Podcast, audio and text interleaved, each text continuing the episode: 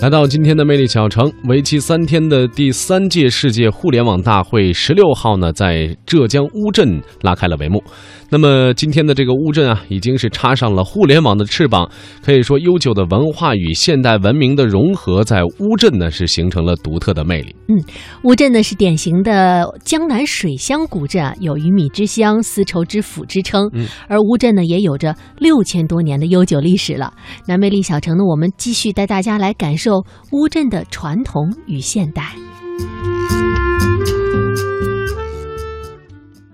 一条条翡翠般的水盈盈地淌在纵横交错的河道当中，一缕缕轻纱似的雾在河水的涟漪里逐渐荡漾开来。最初的乌镇宛若蒙着神秘面纱的少女，置身事外，尽情享受着远离尘嚣的恬静和与世无争的安逸，它柔美的灵性涤荡着每一位游客的慵烦。在河的另一岸，则是半枕河水的水乡人家，此情此景正应了那句“小桥流水人家”。当我们站在石桥之上，环顾四周相错的河道，倘若不是擦身而过游客的喧哗，此刻真想就此沉睡在此景当中，不愿醒来。当然，如果你带了导游的话，或许还会跟你讲一些古镇当地的故事。当然，你也不必当真。有道是，故事里的事，说是就是，说不是，就不是了。那我们景区的交通工具主要还是以船为主的，不管是这种大的摆渡船还是小的游船，都是我们的师傅人工摇橹的。因为我们的主要交通工具呢都是船，那天长日久呢，难免呢都会有一些磨损，所以说呢就要修船。那我们这边看到的呢，就是有很多船板，这个呢就是我们师傅修船用的，包括我们这边看到的这个橹啊，有的地方叫做桨。那我们在修船的时候呢，我们这个船板上面呢都要刷一层桐油，而且呢它要刷三遍，在外面暴晒三遍，所以你会闻到一股桐油的味道。在乌镇的景区有一个蓝印花布的晒布场，十多米高的铁栅栏上挂着长长的蓝印花布，置身其中仿佛走进了一个大大的衣柜里。蓝印花布是一种曾广泛流行于江南民间的古老手工印花织物，它起源于秦汉，兴盛于商业发达的唐宋时期。它那朴拙优雅的文化韵味，在我国民间艺术当中堪称独树一帜，千载之下散发着东方文化的媚人芳香。这边呢就是我们的一个蓝印花布的晒布场，它呢就是用纯棉的棉布，上面呢用的是板蓝根的叶子，我们俗称呢蓝草，来染的色。那我们这个蓝印花布呢是起源于魏晋南北朝的时候的，在宋元时期得到了一定的发展，明清时期是它的高峰期。那在明清时期那个时候，人们家里面所穿的衣服、床单、被罩基本上都是用这种蓝印花布的材料所做。那在这个蓝印花布前面呢还有一些彩色的布，这个布呢它是在民国时候出现的，当时呢主要也是为了跟洋布抗衡，所以说出现了一些彩色的布。那这个布呢同样呢是纯天然的。那像这种黄色的布呢是用我们这边的特产杭白菊的菊花来染色的，红色呢就是用凤仙花的花枝，那绿色的呢就是一些树叶啊，都是纯天然的。那我们右手边呢也是一个晒布架，这里晒的呢就是彩卡布，以前人们结婚家里面用的这个被面。那这种背面呢是彩卡布，它采用的是一个套色原理，是五颜六色的，制作的时候呢工艺比较复杂，成本也比较高。蓝印花布一般可以分为蓝底白花和白底蓝花两种形式。蓝底白花布只需一块花板印花，构成纹样的斑点互不连接，例如梅兰竹菊。白底蓝花布的制法常用两块花板套印，印第一遍叫花板，印第二遍叫盖板。盖板的作用就是把花瓣的连接点和需要留白的地方遮盖起来，从而可以更清楚地衬托出蓝色花纹。那我们这个蓝银花布呢，采用的是浆染的工艺。那我们这个盆里面呢，就是浆，这个浆呢是用石灰粉和黄豆粉以一比一的比例制作而成的。石灰可以起到一个防染的作用，黄豆粉是有粘性的，可以把这个浆紧紧的粘在布上。当我们这个刷完浆之后呢，这个浆就印在这个布上面了。首先我们把它放到旁边阴干，阴干之后呢，就把这个布浸泡在蓝色的染缸里面。一般呢，我们是浸泡十五分钟，会拿出来氧化十五分钟，再放进去浸泡，反复八九次，直到这个颜色满意为止。那上好色之后呢，等这个布再阴干。那这些白色的浆的地方呢，因为它里面含有石灰，所以它是染不上色的。等这个布干了，拿一个刀把这层浆刮掉，白花就出现了。那我们前面这边就是刻板，就是花板，它的花纹就是来自于模板的。先刻板，然后刷浆染色。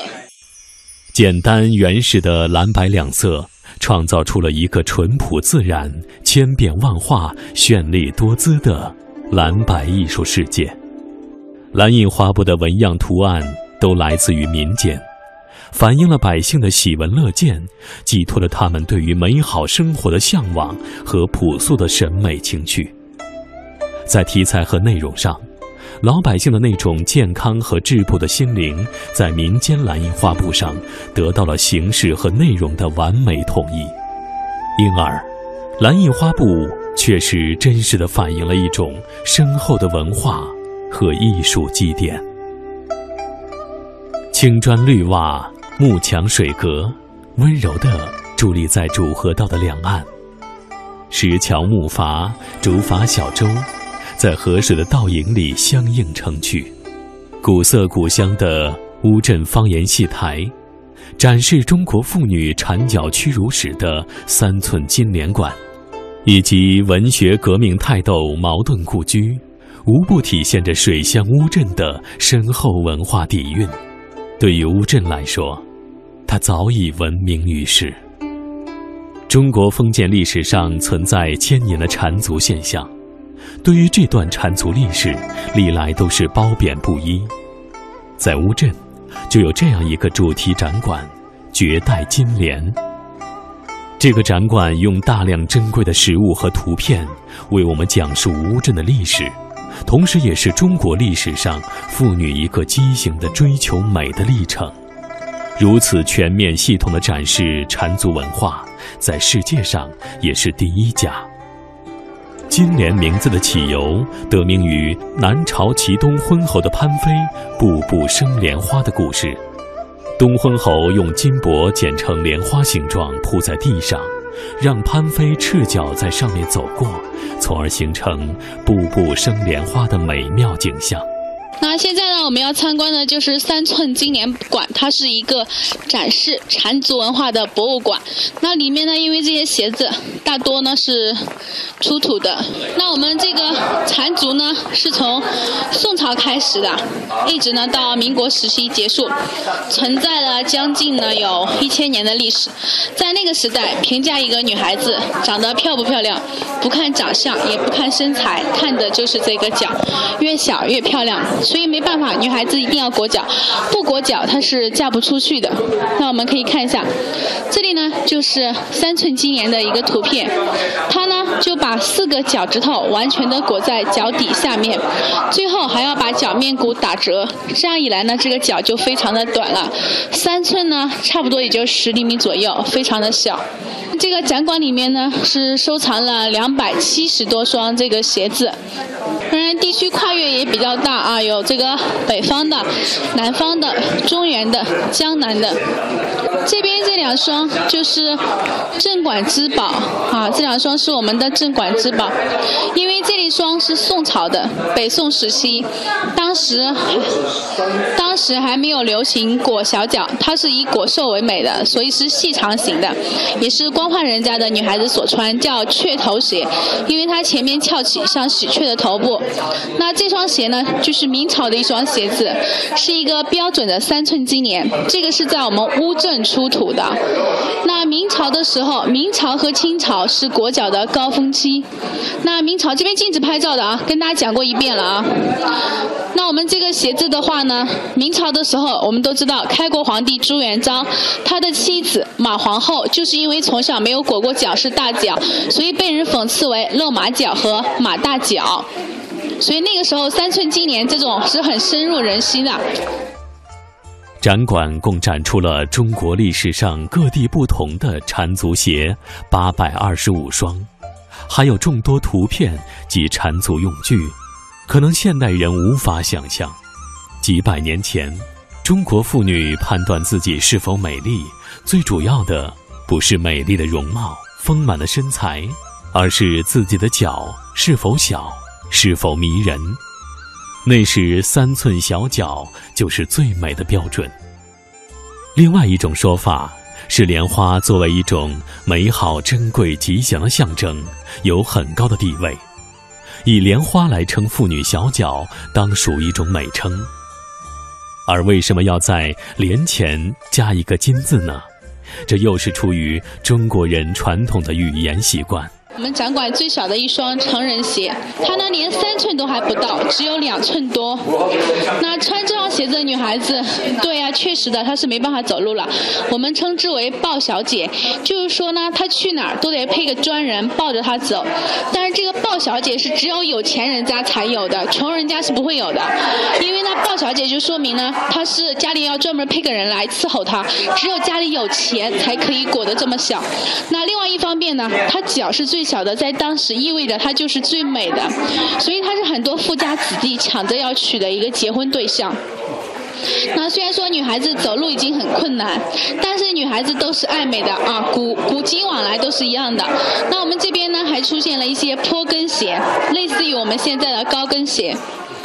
那我们这边是春夏秋冬四季鞋，那像冬天的鞋子就跟现在咱们冬天的衣服一样了。为了女孩子为了展示自己的身材，不愿意穿那种很肥重的衣服，鞋子也是一样的。这个呢，它里面是放了丝棉或者棉花的，但是女孩子冬天也不愿意穿，因为穿上之后显得脚就比较大，就不好看。那我们以前裹了脚之后呢，这个脚就是女孩子身上很私密的一个部位，它是不能随便裸露在外面的，包括睡觉也不允许裸着。所以说呢，我们这边看到的就是一个睡鞋，它薄薄的就像袜子一样的，是女孩子睡觉所穿的。旁边的是雨鞋，它是下雨天穿的，上面呢有刷过桐油，可以防水。乌镇三寸金莲展馆提供了一个了解金莲历史的窗口，不看到这些触目惊心的图片，不看到这些三寸甚至不足三寸的鞋子，你永远也无法理解千年间中国女人曾经的欢笑和泪水。以里的车溪河得古运河之灵气，绵绵数十里，一头挑着东吴，一头牵着越国，相伴着流淌了几千年。它从春秋走来，从唐宋走来，从明清走来，汩汩水流不分昼夜。走在乌镇，不觉心生感叹，在它貌不惊人的平和背后，似乎掩藏着中国哲学天人合一的大气，在它斑驳淳朴的旧貌后面，似乎传达出宁静占卜、历久弥新的韵味。乌镇好似属于过去那悠远的时光，是浸泡在岁月烟云里的古旧阵容，不见世俗的喧嚣与浮躁，恍惚间有一种跌入历史的感觉。枕水江南，秀美乌镇。当你缓缓迈出这片石景水墨画，耳畔挥之不去的，